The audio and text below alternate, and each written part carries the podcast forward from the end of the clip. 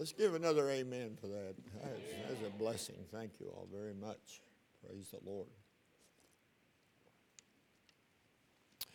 Go to John chapter 6. John chapter 6.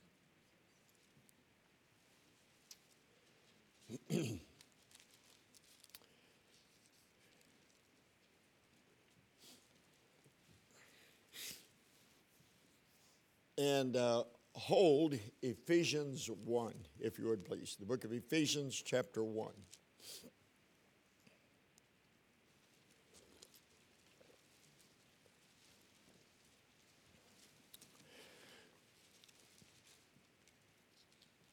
I mentioned, uh, and many of you understand this, uh, but this was the incident of Jesus at the woman at the well uh, talking to the woman at the well was early in his public ministry. I, I, don't know. There are people that try to get real specific on the time frame and how accurate they are. I don't know. It really doesn't matter that much, except there he is very early in his public ministry.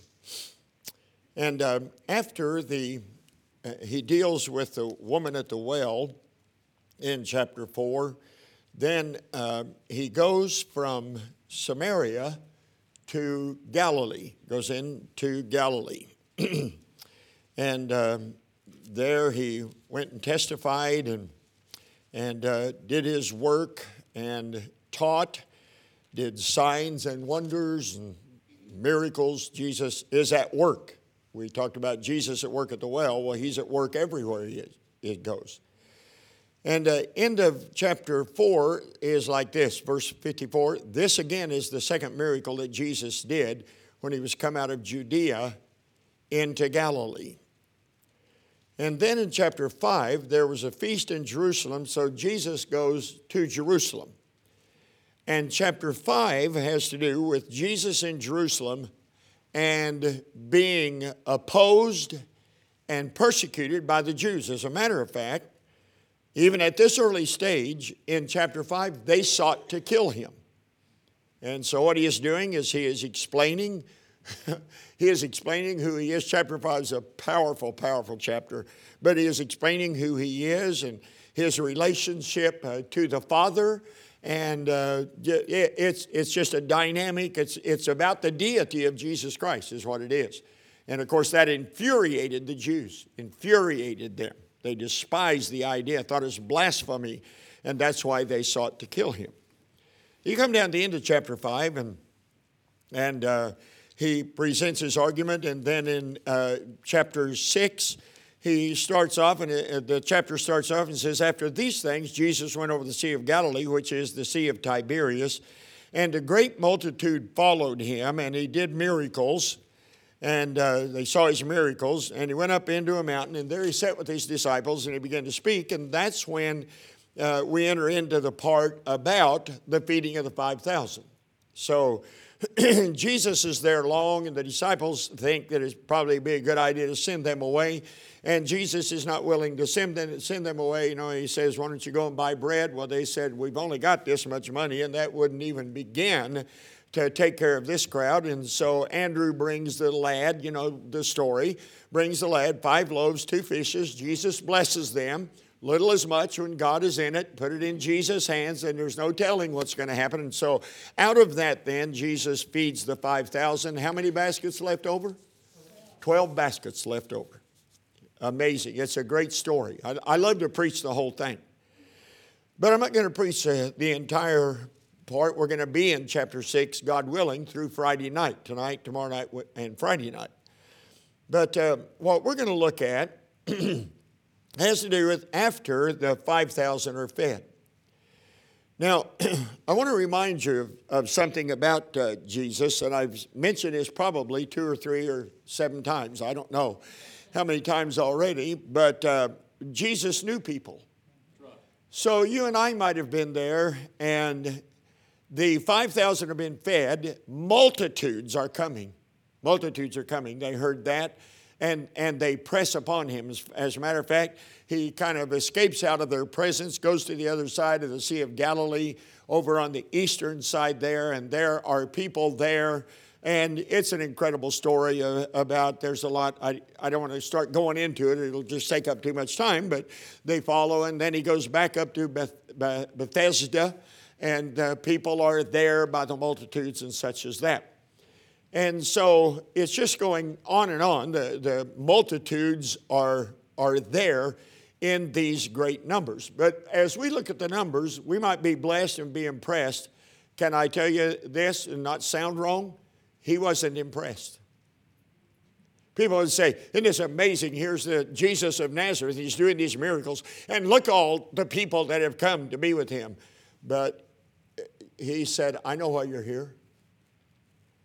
You like the bread. You like the bread. Now, if you and I make that statement at such a time, we're passing judgment. We don't know up from down about the motives of people and what's in them. But Jesus knew all men, and He knew what was in them, and He knew this is not a thirst for righteousness. This is not a thirst for the Messiah. This is not a thirst for my lordship. This is not a thirst to be my disciples. They, they like the bread, they like the miracles. That's why they came. Now, if I said that and passed judgment on it, yeah, take it or leave it. But he knew.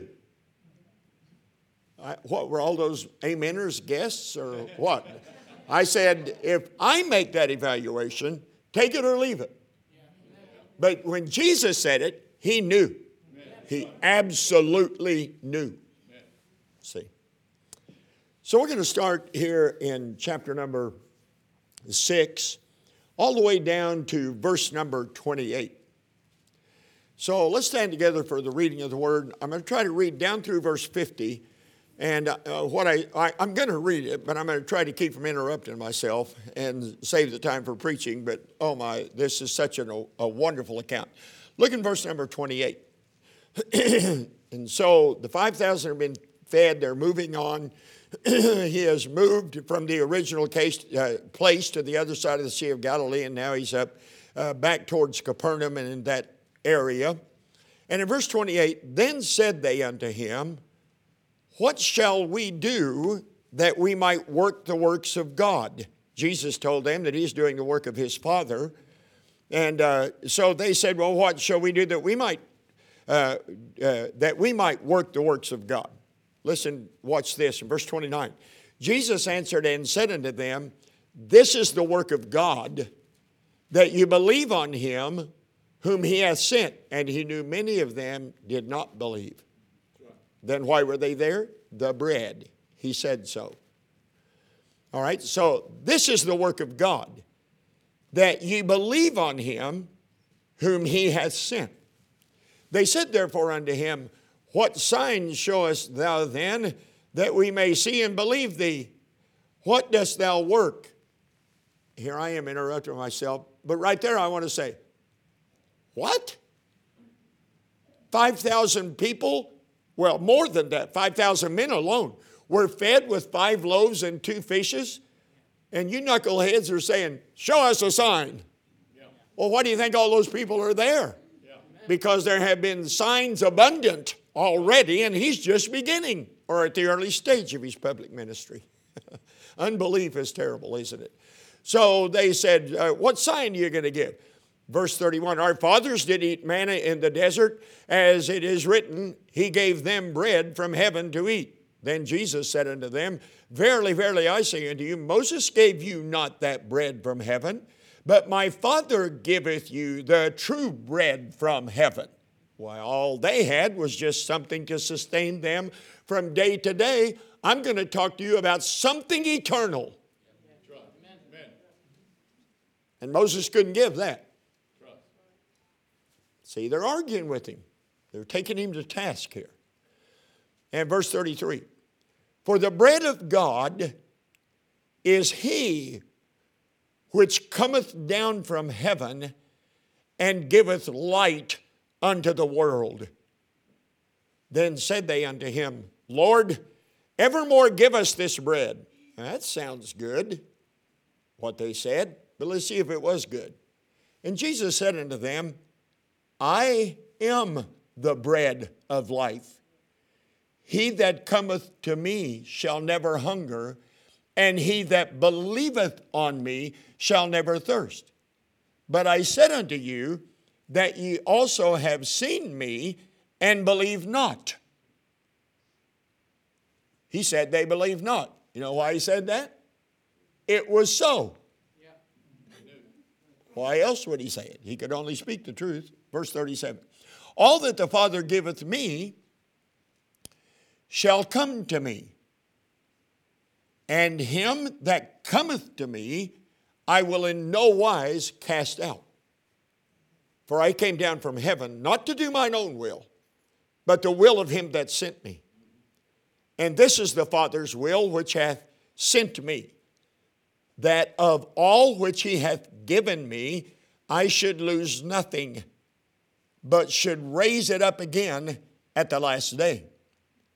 And this is the will of him that sent me, that every one which seeth the Son and believeth on him may have everlasting life, and I will raise him up at the last day.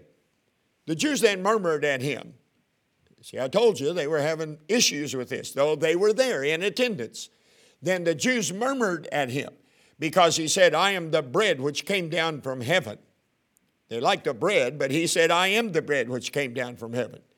And they said, Is not well, came down from heaven? Is this not Jesus, uh, the son of Joseph, whose father and mother we know? How is it then that he saith, I came down from heaven? Jesus therefore answered and said unto them, Murmur not among yourselves. No man can come to me except the Father which hath sent me draw him, and I will raise him up at the last day. It is written in the prophets, and they shall be taught of God. Every man, therefore, that hath heard and hath learned of the Father cometh unto me. Not that any man hath seen the Father, save he which is of God he hath seen the Father. Verily, verily, I say unto you, he that believeth on me hath everlasting life. Amen. I am the bread of life. Your fathers did eat manna in the wilderness and are dead. this is the bread which cometh down from heaven, that a man may eat thereof and not die. I am the living bread which came down from heaven if any man eat of this bread, he shall live forever. And the bread that I shall give is my flesh. Say what? And the bread that I will give is my flesh, which I will give for the life of the world. The Jews therefore strove among themselves, saying, How can this man give us his flesh to eat? I read past the end of my text. I'm going all the way in tomorrow night's sermon. Let's stop right there. I got carried away and meant to stop at verse 50. Put the brakes on. It's over. We're, we're, we're going to, I'm sitting here reading thinking, that's where we're going to be tomorrow night. Okay. So we're going through uh, verse 50 tonight, the Lord willing.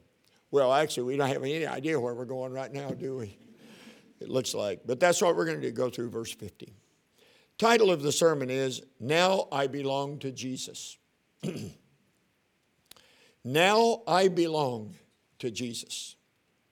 Father, we are most grateful tonight for the privilege, the blessing we have to assemble together again with your people and come into this place, open the Bible together.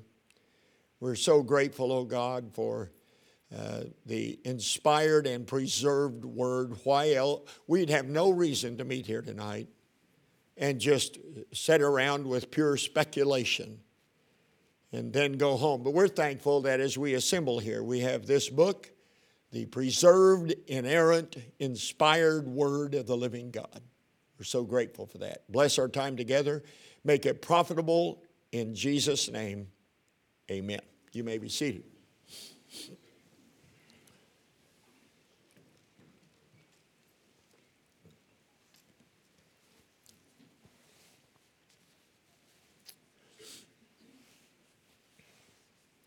Chapter 3 was about Nicodemus. People ask the question Do you think Nicodemus ever was born again? Man, I want to think so, but I don't know for sure. Doesn't leave it very clear. The woman at the well, yes, indeed, she was saved. what a change was made, and there were others that were believers. but not everybody that believed believed. You'll see tomorrow night, not everybody's called a disciple was really a disciple. I can't wait till tomorrow night. But anyway, uh, we've got to. right now, there are approximately 7 billion people in the world. Now, Bill Gates says that we should get the world's population somewhere around 4 million. Of course, he knows what's best. uh, yeah, I, but there are nearly 7 billion, maybe a little over 7 billion people in the world. The world's in a mess. Uh, I've always been troubled when people say, This is a Christian nation. And I understand our heritage, I understand our, our uh, roots in this country in terms of the, how it developed and such as that. I, I'm very thankful for that. I, I'm not sure it's ever been an accurate thing to say that it is a Christian nation. Some of the founding fathers, praise the Lord, knew God, feared God. Some of them had a, an awareness of God, but were no more saved than anything. Some were, some were not. So I, I don't know about that. I, I don't think anybody in the past 50 years could, with a clear conscience, stand and make the argument this is a Christian country. Christian nations don't slaughter the unborn. And on and on we could go.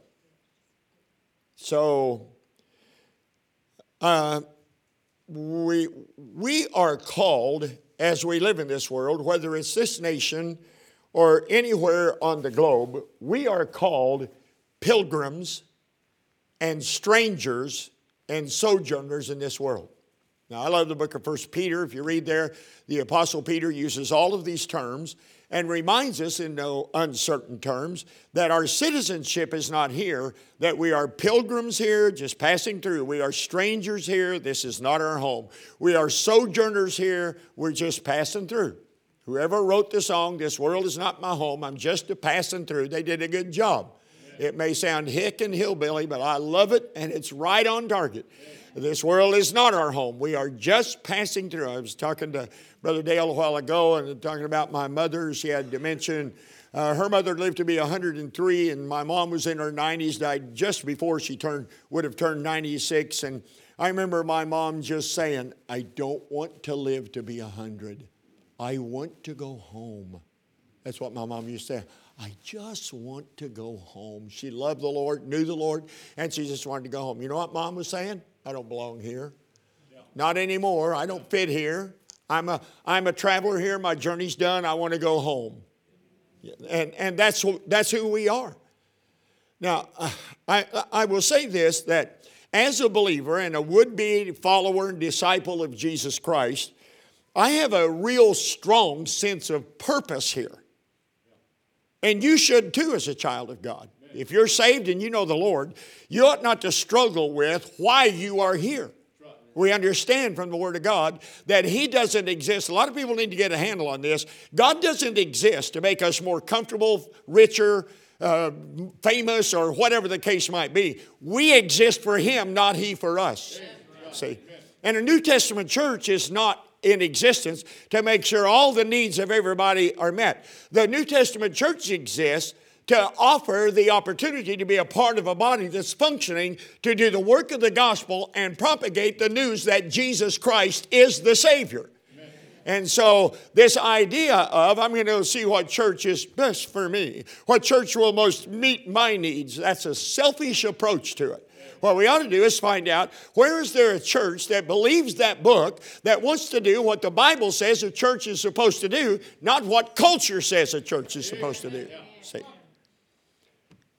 So, all I meant to say was if you're saved, we're saved, then we should have a strong sense of purpose.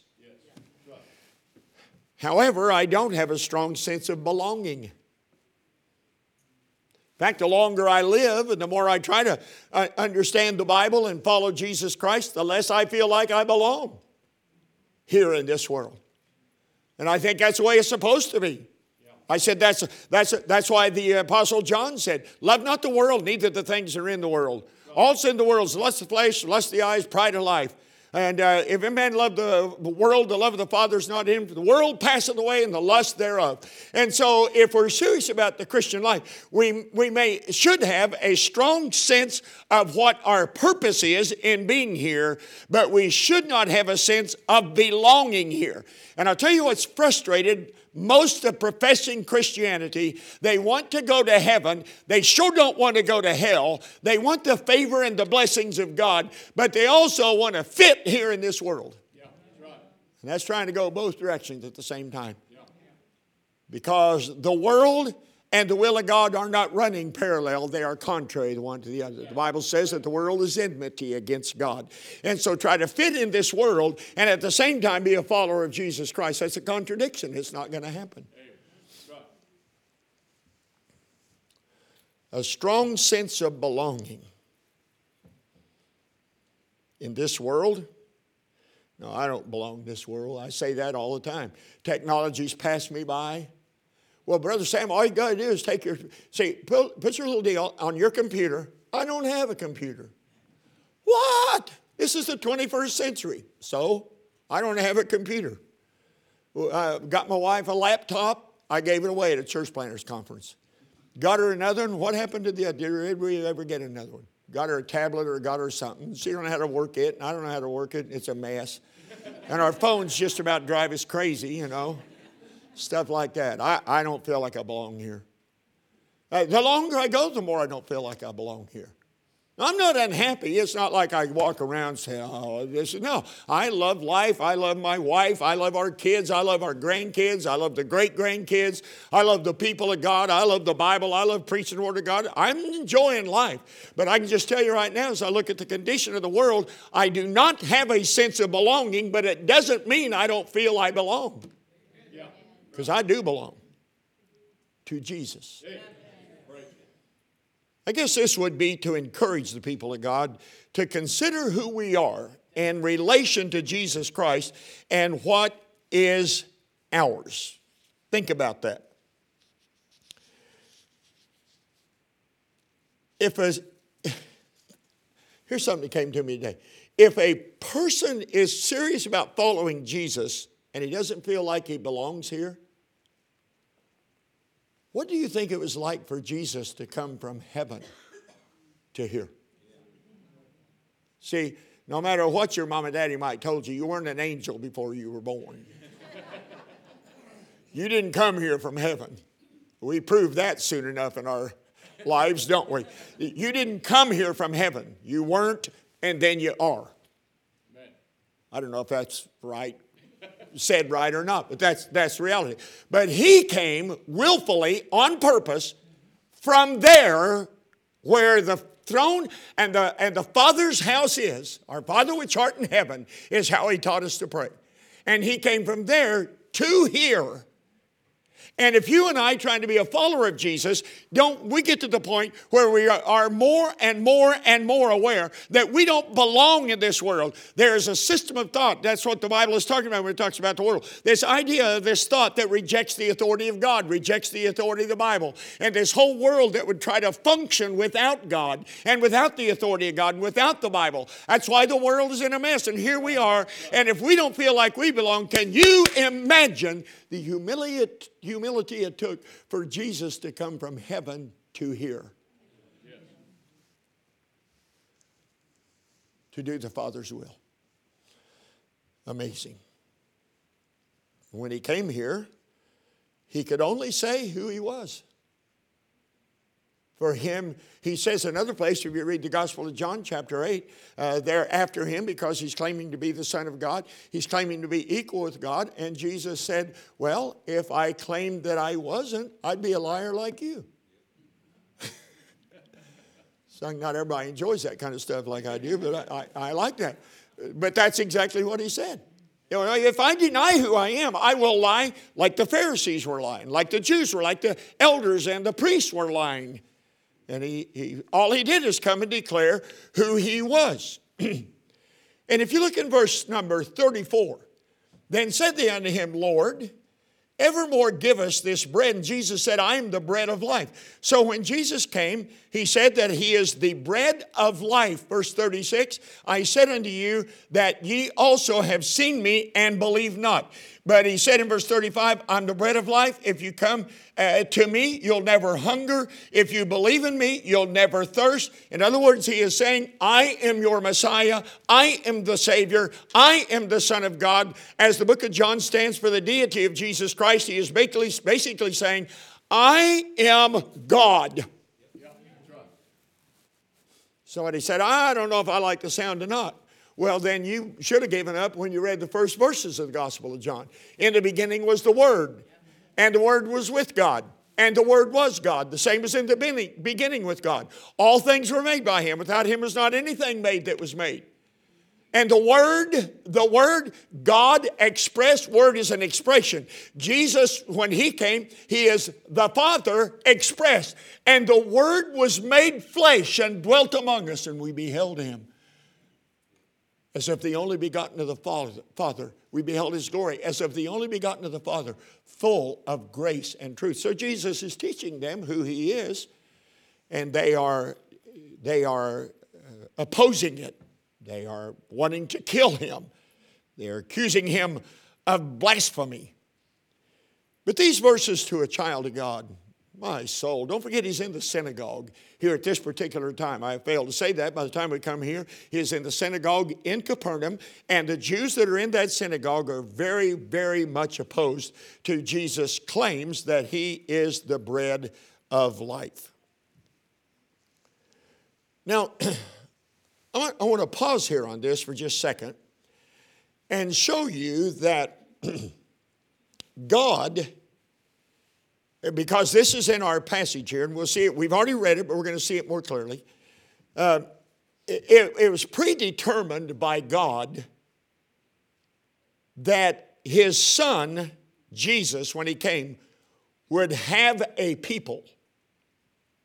He would have a people. See, the officialdom of Israel, they never got on board. It was the officialdom of Israel that crucified him. Uh, you'll hear discussion did the Jews have any responsible in the death? And if you say that the Jews had responsible in the death of Jesus Christ, then you are labeled as anti Semitic and you're definitely against the Jews. But if you deny it, then you're anti Bible because it was these Jews that, uh, that uh, the authority of Israel that called out for his crucifixion and that demanded of Rome that they be allowed to crucify him or that Rome do, in fact, crucify Jesus Christ.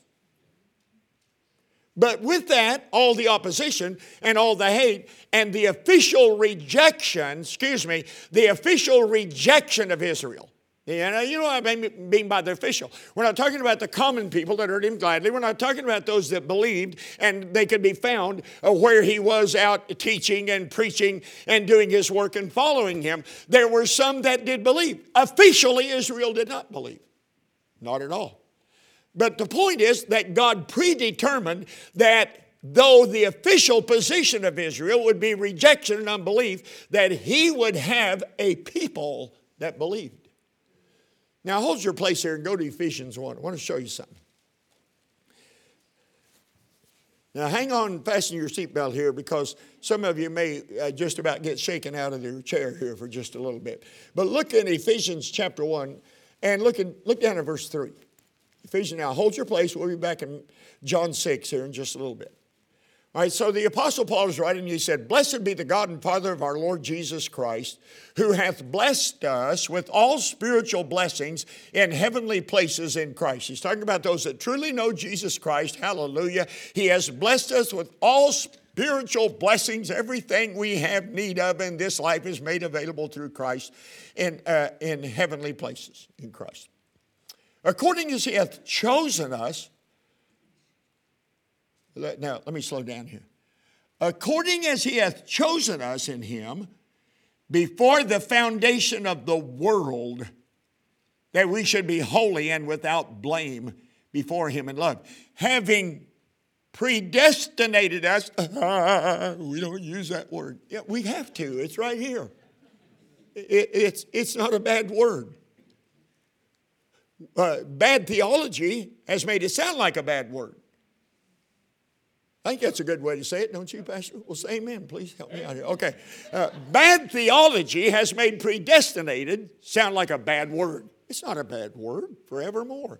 Look at verse 5. Having predestinated us unto the adoption of children by Jesus Christ to himself, according to the good pleasure of his will, to the praise of the glory of his grace, wherein he hath made us accepted in the beloved. So, uh, those of us that are saved, this was predestinated by God. This was known by God before the foundation of the world, before there was an Adam before there was an Eve, before there was a fall, before there was a planet Earth. Hmm. Having predestinated us. Look down verse 11. In whom also we have obtained an inheritance, being predestinated according to the purpose of Him who worketh all things after the counsel of his own will that we should be to the praise of his glory who first trusted in Christ. All right, now look up here just a second. So the Apostle Paul, writing to the Ephesian church, the Apostle Paul, a true believer in Jesus Christ. Somebody say amen. amen. The church of Ephesus, the church of Ephesus, if you read the letter, then you can see that as far as the apostle could humanly know, it was made up of true believers in Jesus Christ. True believers, not a bunch of phony stuff. These were real believers in Jesus Christ. And the Apostle Paul is saying to them that they know Jesus Christ and they are assembled there as this is a part of God's plan and that their salvation was predetermined or their salvation was predestinated.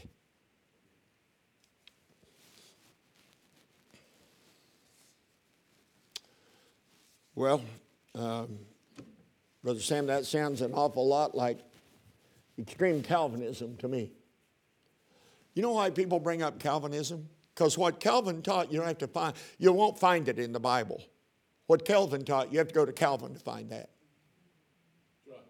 And what Calvin taught, basically, when you boil it all down, is that God created men and God predetermined this one is going to be saved, this one is not going to be saved. This one is going to go to heaven, this one is going to go to hell.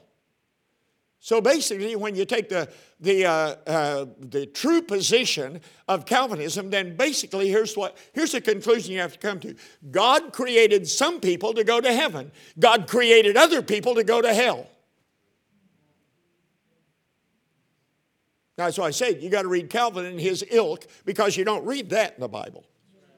What we do here is understand that before there was a world, before the foundation of the world, God did predetermine that His eternal Son would provide salvation for sin, and that His Son, listen to this, having uh, being the one who would provide salvation from sin, that His Son would have a people, that is, people that would believe in Him people that would be called his people, belong to him. I'm going to show you more about that in John 6 here in just a little bit. Well, uh, go back to John 6. Well, Brother Sam, uh, so it's predestinated that we be saved. Uh, look at verse 37 of chapter 6. All that the Father giveth me shall come to me. What do you think of that? All that the Father, so the, excuse me, the ones that are going to come to Jesus and believe in Him are given Him of the Father. They become His.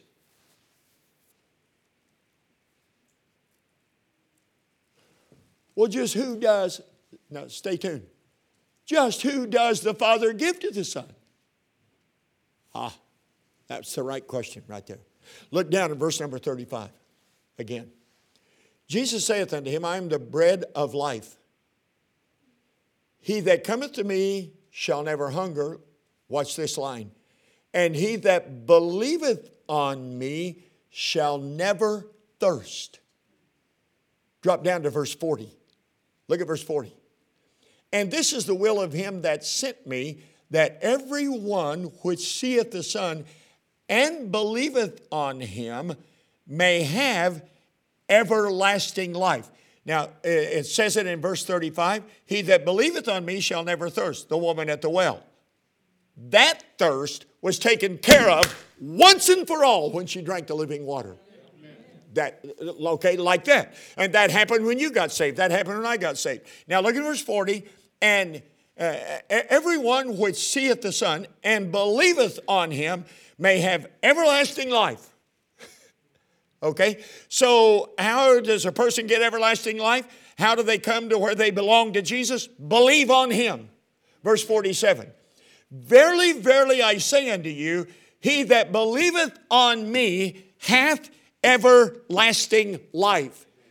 Now, ladies and gentlemen, Understand this, please, you got to get this. If, if I lost you back there a while ago, if you fell off here and all that predestination and predetermined before the foundation of the world, well, get back on here just a second because this is the answer to the puzzle that often rises in the mind. That God predetermined and God predestinated before the foundation of the world. Now, don't forget this God has perfect foreknowledge. Uh, uh, about what?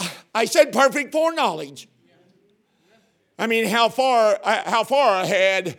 I said the eternal God has perfect foreknowledge. That's what he reveals about himself. Somebody put it this way Did it ever occur to you that nothing ever occurs to God? Well, it should occur to us because it doesn't. God has absolute perfect foreknowledge. Now, look at me just a second. Somebody's going to say, I can't get my mind around that. Well, no. How could we? In this limited, finite body in which we live, in these pea brains that occupy our head. I didn't mean to be looking at anybody in particular. I'm just saying that's the way it is. I mean, come on, we are very limited in our ability to know. We are very limited in our ability to understand. As a matter of fact, God says it doesn't matter what a man's IQ is, the natural man receiveth not the things of the Spirit of God, for they are foolishness unto him. He may have a high IQ, may be very intelligent in many fields and many areas, but if he doesn't have the Spirit of God, he doesn't know anything about God. See. Now, where were we here? Look at verse 47 again. Verily I say unto you, verily, truly, truly, truly, truly. What does verily, verily mean? Truly, truly. Some of the younger generations say, Well, I don't understand the Bible. I don't understand what it means. Verily, verily. Well, you do now. It means, let me tell you the truth. You know this is true. It's an emphasis upon the fact that a very true statement is about to be made. And here it is He that believeth on me hath everlasting life. You know what I have against Baptists? What's that? They just believed in order to be saved. All you got to do is believe in Jesus Christ, who He is. Well, that's what it says. Yeah, it's got to be more than that. That don't what it says. okay, we got to keep moving here. Look down verse 28 and 29. Watch this. Then said they unto him, I, I, know we're backing up, but this is not a smooth, easy, follow this point, now the next point, the next paragraph. This isn't one of them. That's not the way this is laid out. Verse 28 Then said they unto him, What shall we do that we might work the works of God? Remember this one? Jesus answered and said unto them, This is the work of God, that you believe on him with whom he, uh, believe on him whom he has sent. You want to do the work of God? Here's where you start. Believe on Jesus Christ. Amen.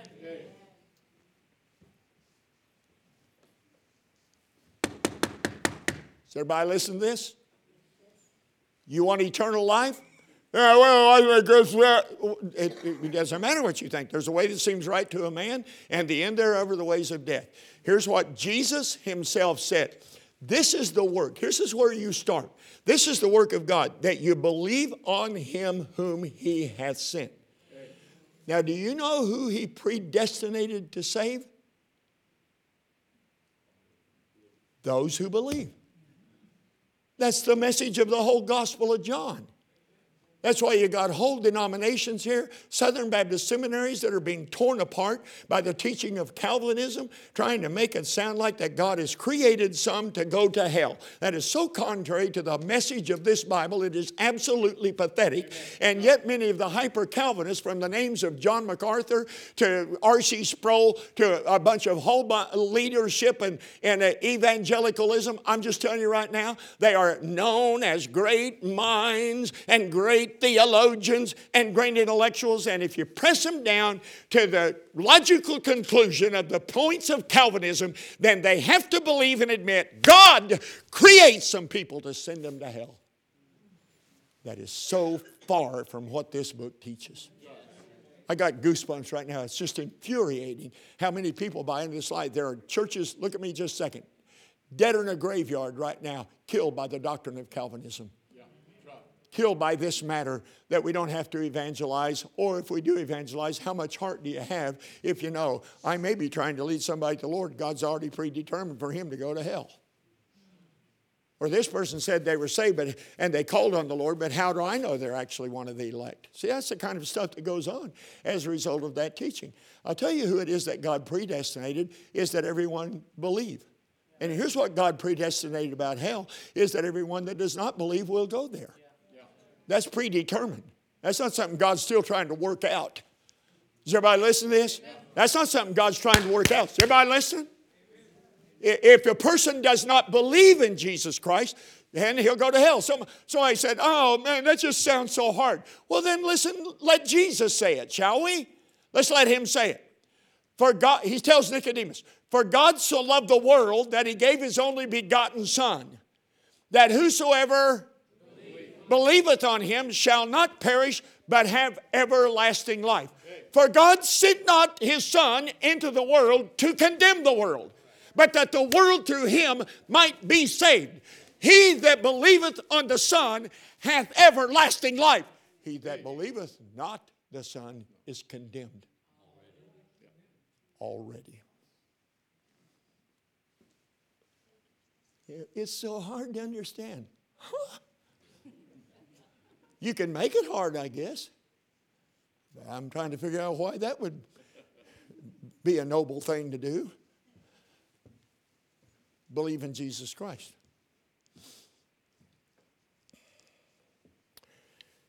Yep. Yeah, but you, you're, you're, I got accused of this, Southwestern, that's preaching through the Gospel of John, 2003 to 2006. This guy said, Yeah, but so far in John 6, You've left out the main verse. Well, I'm not leaving out any verse. Well, you have so far. Oh, yeah? Yeah. Verse 44. Look at this. No man can come to me except the Father which has sent me draw him. Stop right there. Now, why would a man want to leave that verse out? Well, it says if anybody's going to come to Jesus and believe in him, he has to be drawn to the Father. Well, so what's the problem? Of course he has to be drawn to the Father by the Father. That's why Jesus said he would send the Holy Spirit. You know, when the Holy Jesus said, when the Spirit of truth has come, you know what he's going to do? He is going to convince people, he's going to convince the world of sin. You can't get saved if you deny your sin. You can't get saved if you're not willing to come clean before God about sin. And the Holy Spirit comes to convince us of our sin and of righteousness, not self righteousness, not man made righteousness or an effort of that. No, His righteousness. And He has come to convince us of sin and righteousness and judgment to come and there is a judgment to come. It doesn't matter how many people don't want to hear that. It doesn't matter how people say, Here we go, playing the fear card, preaching about the judgment of God. Somebody better just let all the noise pass by and preach that God is a God of holiness, and God is a God that is righteous, and God is a God of judgment. There is a judgment coming. It doesn't matter who doesn't like it. It doesn't matter how hypersensitive the culture is. It doesn't matter how many pulpits have closed the Bible there or cut that page out and tiptoe around and say, and God, uh, one day, as the old preachers used to say, there'd be a judgment day, as the old preachers used to say. Blame it on the old preachers, you coward. and tippy toe, are we okay? Is everybody all right? You will be back next Sunday. Now, if this is going to mess up your giving, I can change this message for you. yeah. Oh, boy. Truth of the matter is, it is now like it's always been. John chapter 1, you can study it out yourself. John chapter 1 said that when Jesus came, listen to this, he is the light that lighteth every man that cometh into the world. Now, what do you think that means? You know what a lot of people want to say? Well, I know, I hear what you're saying, and you know, I, you know I've heard, and I, no, I've never been saved. But what about the people in Africa? Or what about the people in Bangladesh or somebody somewhere that's never heard, like you and I have heard, the clear presentation of the gospel? Uh, uh, uh, I just know that the scripture says that Jesus is the light that lighteth every man that cometh into the world. He is not concealed from anybody's soul. The creation knows there's a creator.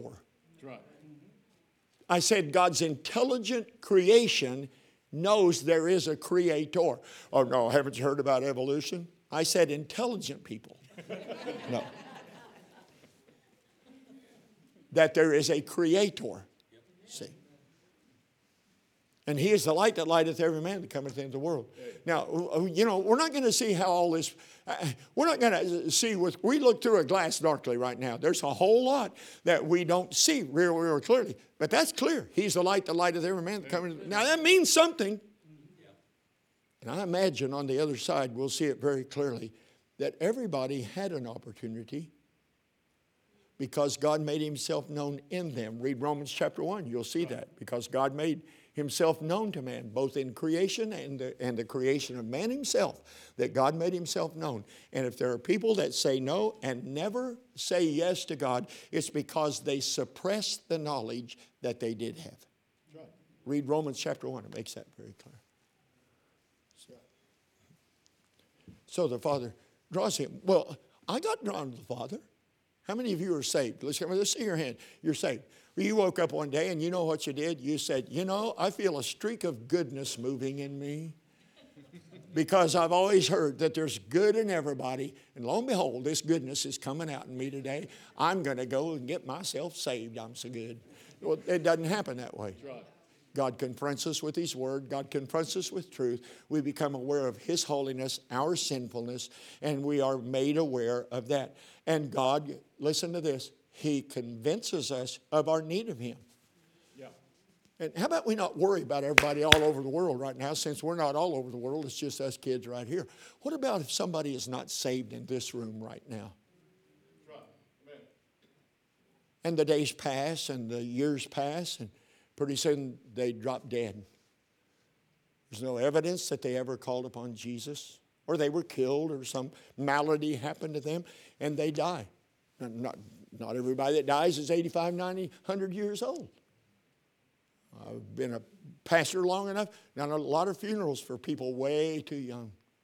Heartbreaking, heartbreaking stuff. Uh, two, two men killed in, the, in uh, Afghanistan and Iraq war. Hard stuff to do. Hard stuff to do. Well, this guy lives and he dies. Does anybody know if he ever, well, he went to church time or two, but did he ever trust Jesus? Did he ever call on Jesus? Well, he said, you know, I'm as good as anybody else. I haven't done anything that bad. I've never, and start listing the things they've never done. And besides that, he's a good guy. He's basically a good guy. Why would you worry about whether you're You didn't kill anybody. Commit all kinds of moral perversion and stuff like that. We don't know. Now, hold on just a second. There's only one thing that sends a man to hell It's not the fact that he did some perverted and twisted and demented things. That's not what sends a man to hell. Not believing in Jesus sends a man to hell. Amen. Amen. That's the clear message of the Word of God. So, what'd you do with Jesus? If you're here tonight and you say, Well, I don't know. I mean, yeah, I mean, yeah, I'm not a big religious man myself, or a religious woman myself, or a religious thinking person myself. Well, what are you going to do about eternity? Because God sent His Son Jesus for you, same as He did for that woman at the well. And when you hear a message of salvation, when you hear the Word of God, when something happens within you, that's God. That's God drawing you to Himself.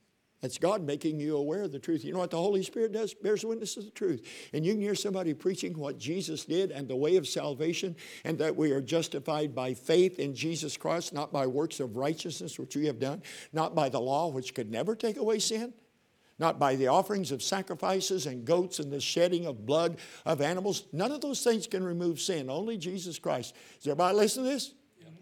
There's one God, one mediator between man and God. Right. Jesus. And there are some that hear that and say, I need my sins forgiven. That's what happened to you that are saved. That's what happened to me as a boy. That's what happened to my wife when we were married uh, two years. One year already in the ministry and went through Bible college. Came out of a background, it was a little confusing, and she had a real battle and struggle about her salvation.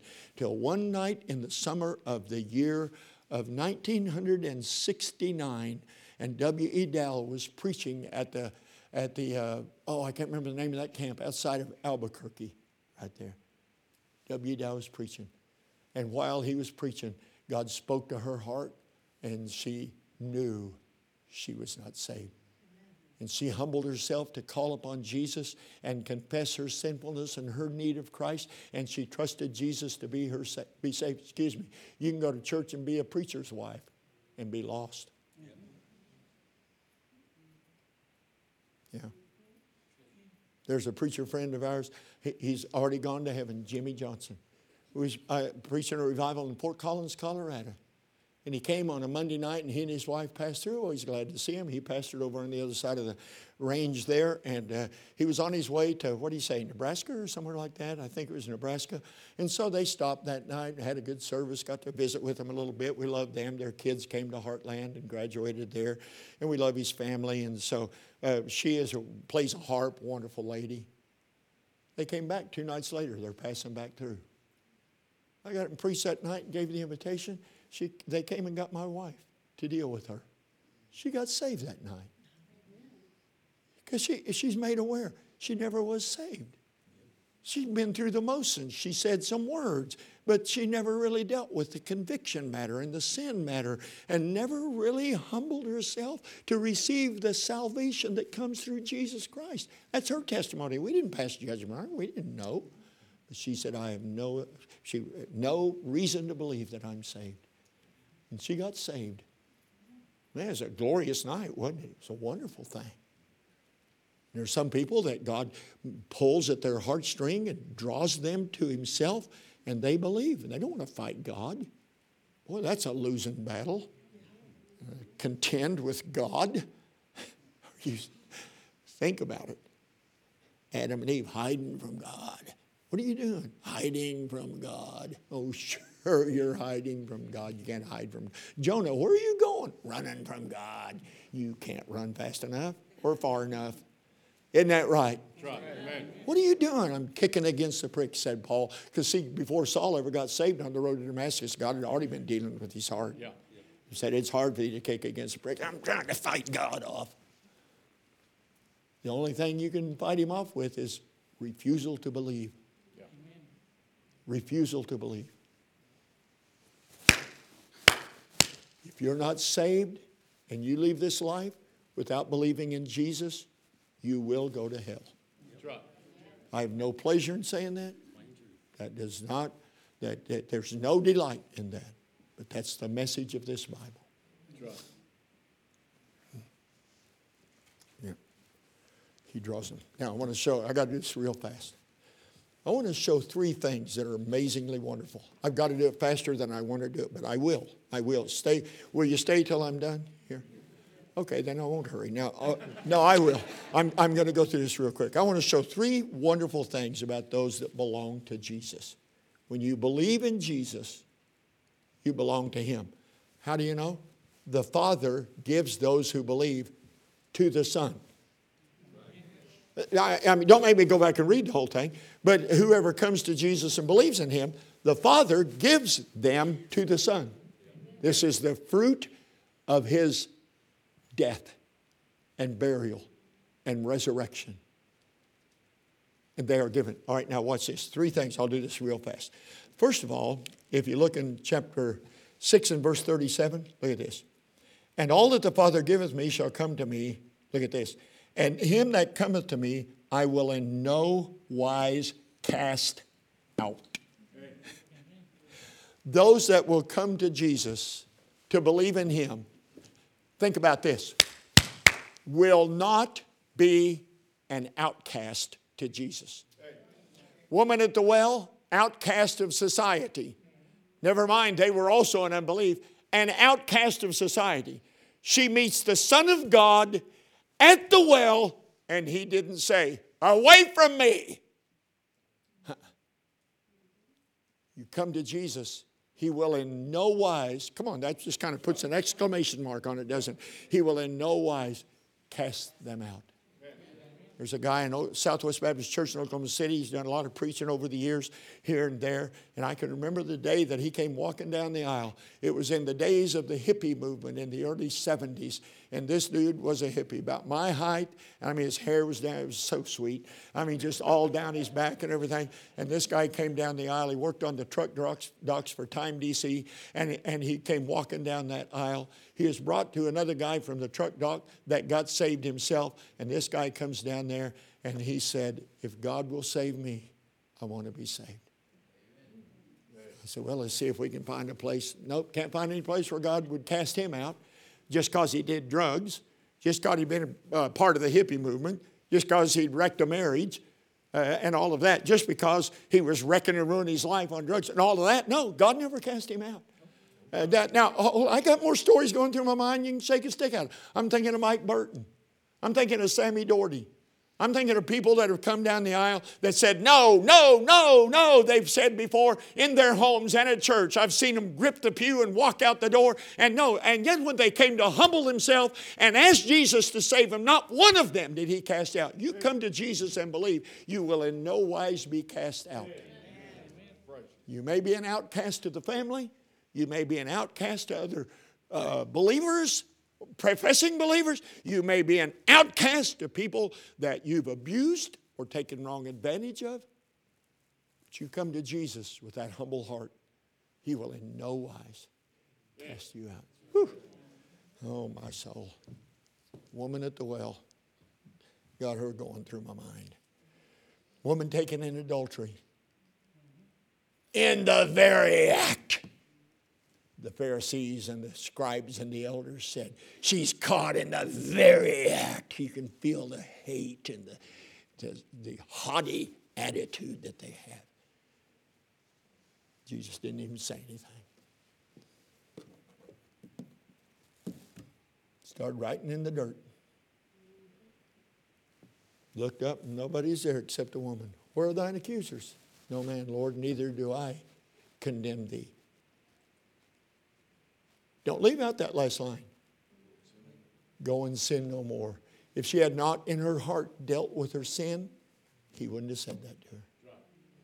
Hmm. Mary Magdalene had seven devils. What a woman she turned out to be following Jesus. Look at verse 39 40. Look at this. I got to hurry. 39 40. And this is the Father's will which hath sent me, that of all which he hath given me, I should Next two words, please. Lose nothing. Well, you can be saved and lose it.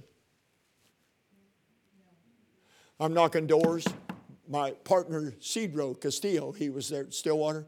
Cedro was a Spaniard. And uh, his, his, name was Cedro Castillo. Cedro and I are knocking doors, and I knock on this door, and this guy comes to the door, and I said, Hi, my name is Sam uh, Davison, and I'm the pastor right down the street here at Bible Baptist Church. I was in Stillwater then. This is my partner, Cedro, and we're just out here. And the guy just kind of leans against the door, side of the door, and he gets this kind of smirk on his face, and he said, So you're pastor of that church? Yeah. Are you one of them Baptists that believes in once saved, always saved? With, you know, he said it with a real attitude. And I said, Yes, I am. I sure am. And the fight was on. oh man, it just he started in on a whole bunch of stuff. He that endureth to the end shall be saved, which has to do with Israel in the tribulation period. Doesn't even have anything to do with your personal salvation or mine. And then, uh, and then the one in Galatians where he said, uh, "You have fallen from grace," and all Paul is trying to do to the Galatians is say, if you have come to the point where you are depending upon the law, then you are not in Jesus Christ. And if you choose the law rather than the grace of God that brings salvation, which is by faith in Jesus Christ, if you choose the law over that, then you have fallen from grace. It doesn't mean they lost their salvation. They hadn't had it yet if they were still trusting in the law. I said it didn't mean they lost it. They didn't even have it if they were still trusting in the law. And if they choose that and turn their back on grace, they've fallen from grace, they're going to go the way of the law and perish. Because the law condemns us, shows us our sinfulness, but it won't save us. The guy at the door, that thing, I hate to tell you, because I don't like preachers always look like the heroes, but I'm not the hero here. But I'm just telling you, the guy didn't have a chance because I just memorized the book of Jude.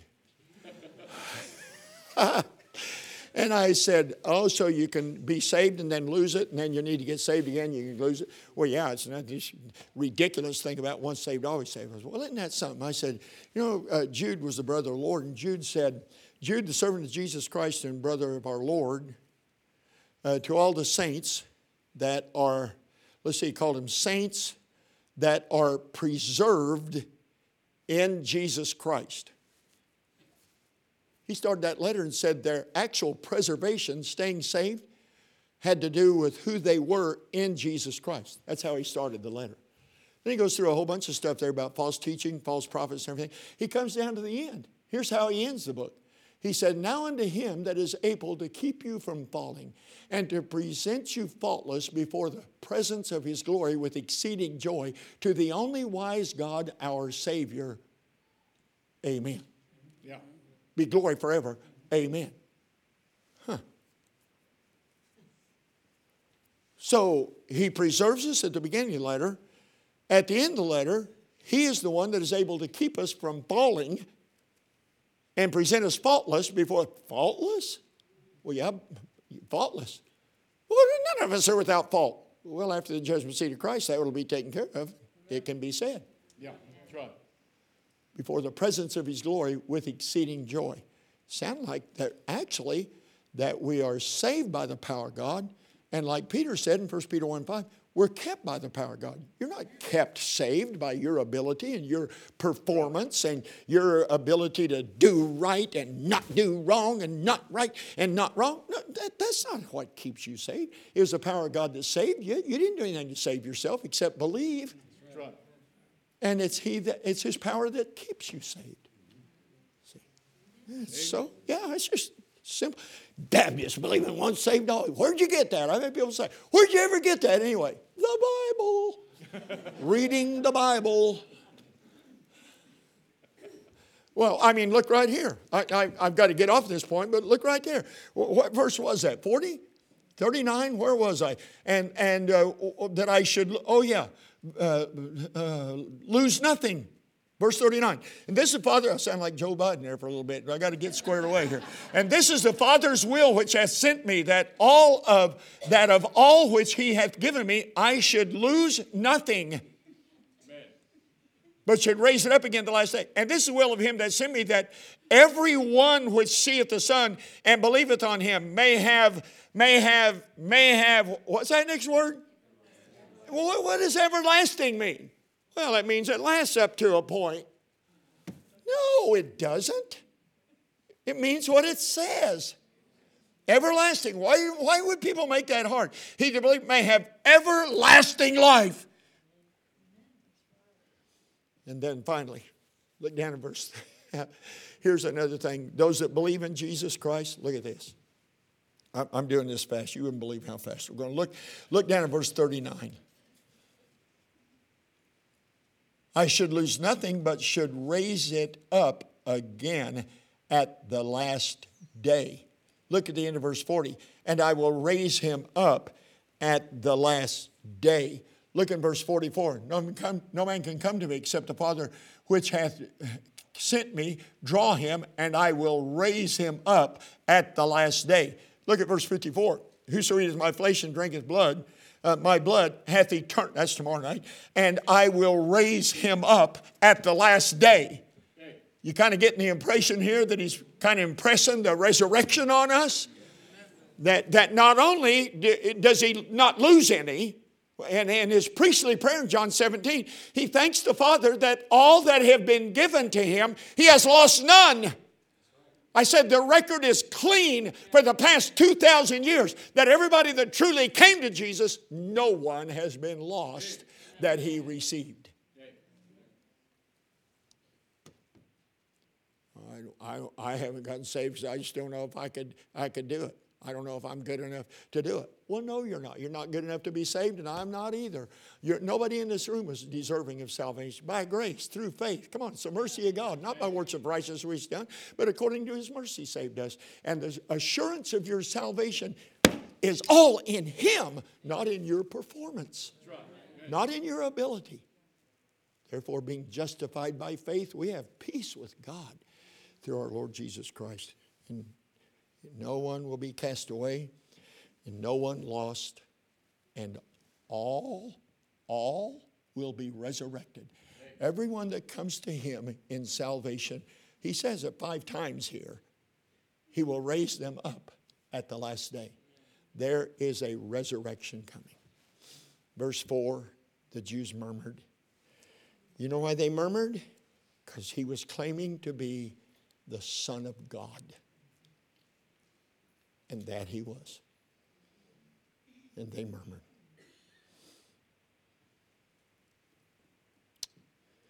You can, you know, I don't, I don't know who the shape of everybody. If you'd asked me about my wife, about her salvation, I know she struggled, but I probably would have said, well, yeah, I mean, it's a good night, just a good woman forevermore. But I can't know. You can't know somebody else's condition. Maybe somebody's here that has struggled like she did, like others you may know have. Maybe somebody's here that's never been saved. You must believe in Jesus to have everlasting life. Right. There's no life apart from it. No, it doesn't matter how many hypocrites you've seen. It doesn't matter how many times somebody from a church disappointed you. None of that is the issue. I'm sorry for that. But what if people get the idea? Surely, after 2,000 years of Christianity, haven't we learned that men are frail? And somebody wrote the song for a reason Jesus never fails. Jesus never fails. Heaven and earth may pass away, but Jesus never fails. I can lie to you. I have the, the heart is deceitful above all things, desperately wicked. I have the potential to lie. I have the potential to lie to my wife. We have the potential to deceive each other. The heart is evil, it's wicked. Jesus never fails. Well, I know somebody that claimed to be a Christian. Quit using that as a crutch. It won't help you at the great white throne judgment. You won't go to hell because they were a hypocrite. You'll go to hell because you said no to Jesus. He never failed you. He, I said, He never failed you.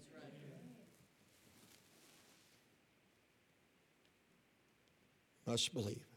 You must eat of that bread. Hope you'll come back tomorrow night. We're going to continue on with this passage, Father. You know who's in this room, dear God. You know who's here tonight that needs to partake of this bread.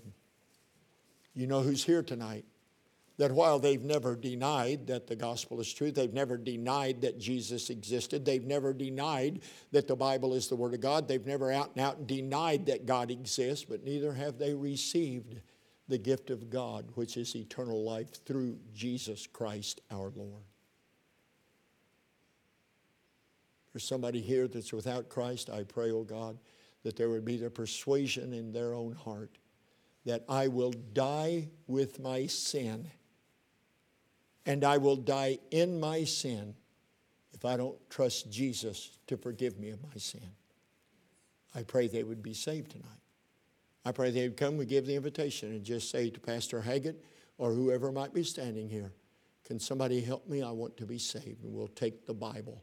Man, woman, boy, or girl, take the Bible and show them how they can know they have eternal life. Be ashamed to leave this life and meet God having had opportunities like this to have sin forgiven and have everlasting life. Everlasting life. To be a child of God. To know Jesus and his authority in our life. I pray for believers that are here. I pray, oh God, that we would see we are a blessed people. There's not an excuse in the world we have for playing the Christian life. There's not an excuse we have for not giving Jesus our very best. There's no excuse for that. And I pray that you'd work in the hearts of your people. I pray also there be a purpose and determination to finish this chapter out the next two nights. Oh, you have so much to say. Might your Holy Spirit work and accomplish your purpose. In Jesus' name, amen. Let's stand together, shall we?